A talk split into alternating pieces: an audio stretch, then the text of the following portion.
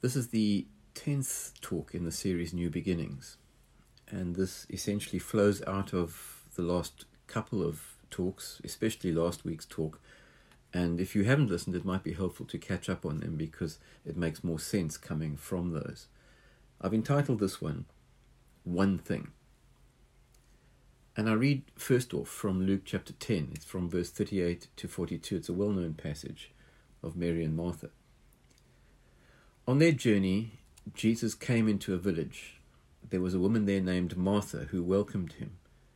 She had a sister named Mary who sat at the Master's feet and listened to his teaching. Martha was frantic with all the work in the kitchen. Master, she said, coming into where they were, don't you care that my sister has left me to do the work all by myself? Martha, Martha, he replied, you are fretting and fussing about so many things. Only one thing matters. Mary has chosen the best part, and it's not going to be taken away from her. Now, in the past, I've spoken about this passage as um, a model for sort of the difference between active and contemplative spirituality. It's really um, more than that, a lot more than that. The real problem here between Martha and Mary wasn't the workload. It wasn't that one was more passive and one more active. The, the, the main thing that was upsetting Martha was that Mary was behaving as if she were a man. Culturally, in that part of the world at that time, houses were divided into male space and female space. Mary had crossed an invisible line, a divide into male space. And um, these important boundaries in the house made f- for order. It was a life that was lived exactly like that. Um, but she had crossed not just the boundary within her house, she had crossed a sort of a social boundary in the world that she lived in. The public room was where men met, uh, the kitchen and other quarters that weren't seen by outsiders belonged to the woman. Only outside, where little children played, in the marriage bedroom, the male and the female would mix. And so, for a woman to settle down comfortably amongst men was bordering, if not downright, scandalous. Who did she think she was, essentially, is what Martha's saying. Um, only a shameless woman behave in such a way. Uh, she should go back to where she belonged, to the women's quarters. Um, it was essentially a matter of what Martha thought was appropriate. But without getting into the male female thing, here's, here's the issue for me. She was sitting at the teacher's feet. It was decidedly a male place. Sitting at someone's feet doesn't mean that they are uh, gazing up at them sort of with adoration and thinking of how wonderful they are. Saul of Tarsus it says in Acts 22, verse 3, sat at the feet of Gamaliel. Gamaliel was the preeminent teaching rabbi at that time. And by sitting at his feet, what it meant was Saul was learning from him in order that he too would become a rabbi.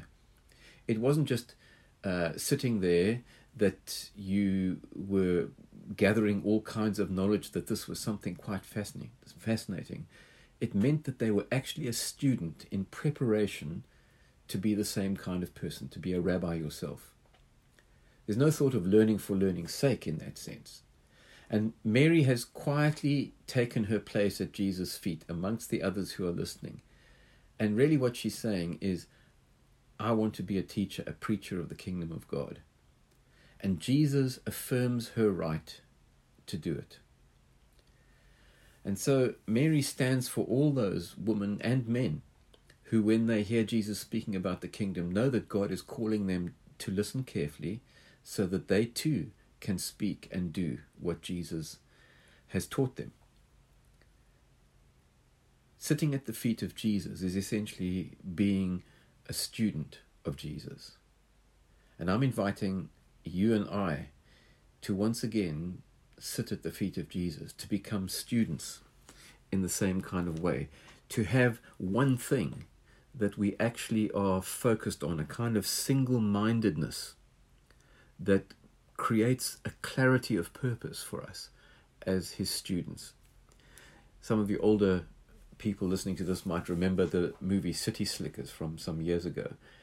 Uh, it was a sort of a, a comedy western, sort of slapstick in many senses. But in the movie with Billy Crystal, um, the cowhand keeps saying, um, You must find this one thing and putting his finger up. And Billy Crystal, who is Mitch in the movie, can't really understand it. And he keeps saying, What is what is that you're saying? What is it that you're trying to see? How can I find this thing? And basically, he's saying, You have to find this one thing.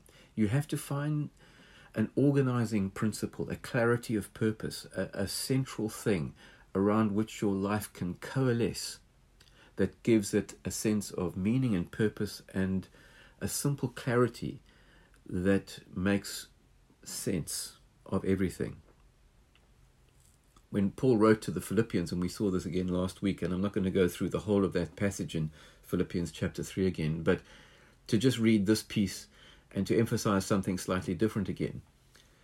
Not that I have already obtained all this, this is Philippians 3 from verse 12, or have already been made perfect, but I press on to take hold of that for which Christ took hold of me. Brothers, I do not consider myself yet to have taken hold of it. But one thing I do, forgetting what lies behind and straining towards what is ahead, I press on towards the goal to win the prize for which God has called me heavenward in Christ Jesus. There's a clarity for Paul. There is an overarching sense of he knows what he's about there is this one thing. Forget the past, forgetting what's behind. We want to strain towards, we want to move towards as much as we can this one thing, and that's to be a student of Jesus, to press on to the call of God which is in Christ. Now, part of our problem, I think, is that we have lives that are scattered our minds, our hearts, our lives are pulled in so many different directions, and that we are without this central core, this point of reference, this clarity of purpose, if you like, this one thing that brings everything else into its proper order. That's what Jesus has said. He, he, he came preaching and he said, The kingdom of heaven is here. Repent. He said, Turn around. Let go of so many other things that are clouding and crowding your lives, the key to life is this clarity of vision about what your purpose is.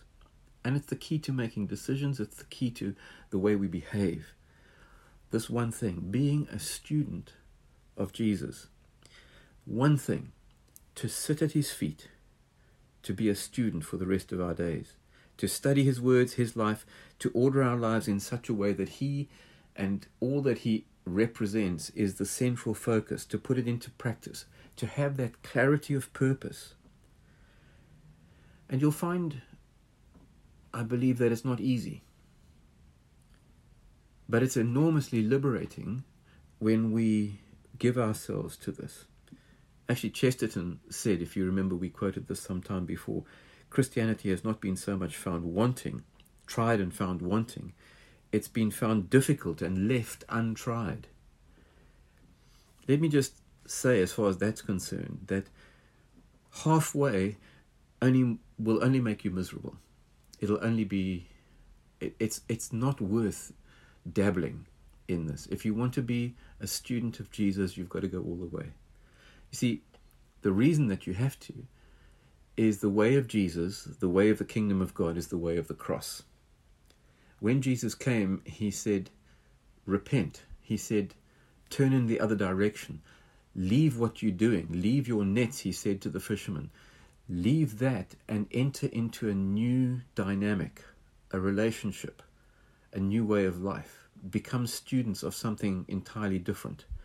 And we looked at this in some ways over the last weeks letting go, dying to ourselves, loss, waiting, listening, emptying, silence, simplicity, stillness, quietness, coming second, even coming last, contentment, being a non anxious presence. It's that sense of freedom that comes from letting go of the extraneous stuff.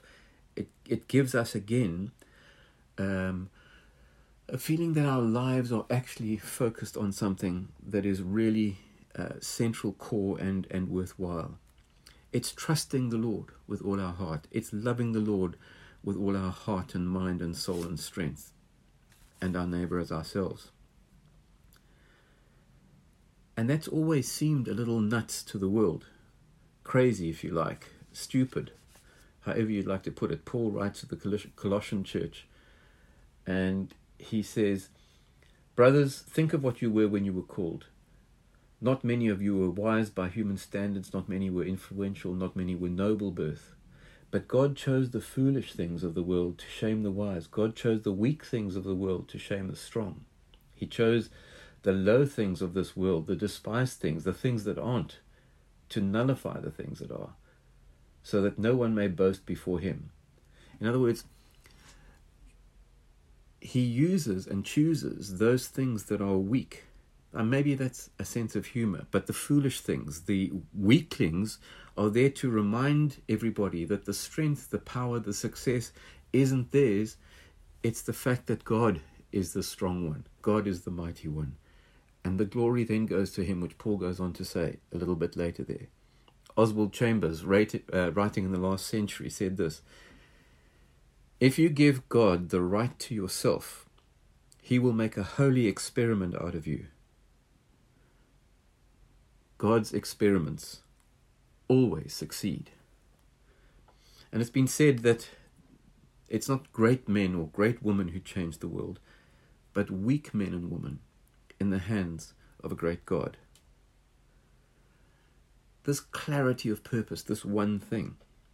We may be uh, doctors, accountants, um, homekeepers, teachers, doesn't matter what actually you do, but we have a vocation, we have a calling to be students of Jesus in whatever else we find ourselves doing. So, we need to think creatively about where we are and what our future looks like and what we want it to look like. We need to sit at the feet of Jesus again in a new and fresh way. We need to be willing to risk for a better tomorrow. In the past, we've made decisions, all of us who have been following Jesus, we've made decisions about the one, the fact that we want to follow him, we want to do what he calls us to do, we want to do God's will. We took risks. It was edgy, it was daring. But it is so easy to settle into a routine, to find ourselves busy, maybe satisfied, comfortable, even a little bored. I'm inviting us again to come and be red letter Christians, to sit at the feet of Jesus, to risk living again in a way that is filled with a desire a, a passion to see what we what we hear and see in Jesus uh, manifest in the way that we live and think and believe in our lives now. To keep risking, to keep crossing boundaries, to be liminal. In other words, th- crossing thresholds into new worlds, into new rooms, into new places where we bring light and good news and joy. The world will look better if we leave what's behind and stretch forward for this goal, this prize of the upward call of God in Christ Jesus, as Paul says. You've heard the whole thing of uh, rearranging deck chairs on the Titanic, shuffling things while we're sinking. I think, and we, I'm talking here about the uh, the church, maybe particularly in the Western church, as it continues to shrink and be in difficulty. An urgent action, I think, is needed, but not panic. God is in charge, and I think, as I said last week, we have to come, we, and the week before, we have to sit at the feet of Jesus. We have to be students again, quiet, non anxious and honestly, the changes that are taking place in our life together as Bishop's Daughter Vineyard in the move to the cafe or doing things differently, reimagining church, reimagining, if you like, how we, we can be community. While we keep the core, the ancient, the essential, the basics, as Richard Rohr said, the great truths are invariably simple, but not simplistic. And we build on top of the basics, but we have to forever relearn the basics in a new context. And I think that's what we're trying to do is relearn the basics, sit at the feet of Jesus, listen to what he has to say, allow him to reignite a, a passion, a faith again in us. That it's not just a move of geography or a move of the furniture, but we're looking to God to stir us, to ignite again in us that passion, to set us on fire. So, my call is for all of us to again with humility and a kind of childlike spirit to become students of Jesus, to sit at his feet, so that we can be bringers of joy and peace and love. That we choose Jesus and we decide to do something daring with the next part of our lives. Let me finish with, with this simple prayer God, we are crying out for you to breathe new life into us. Come, Holy Spirit.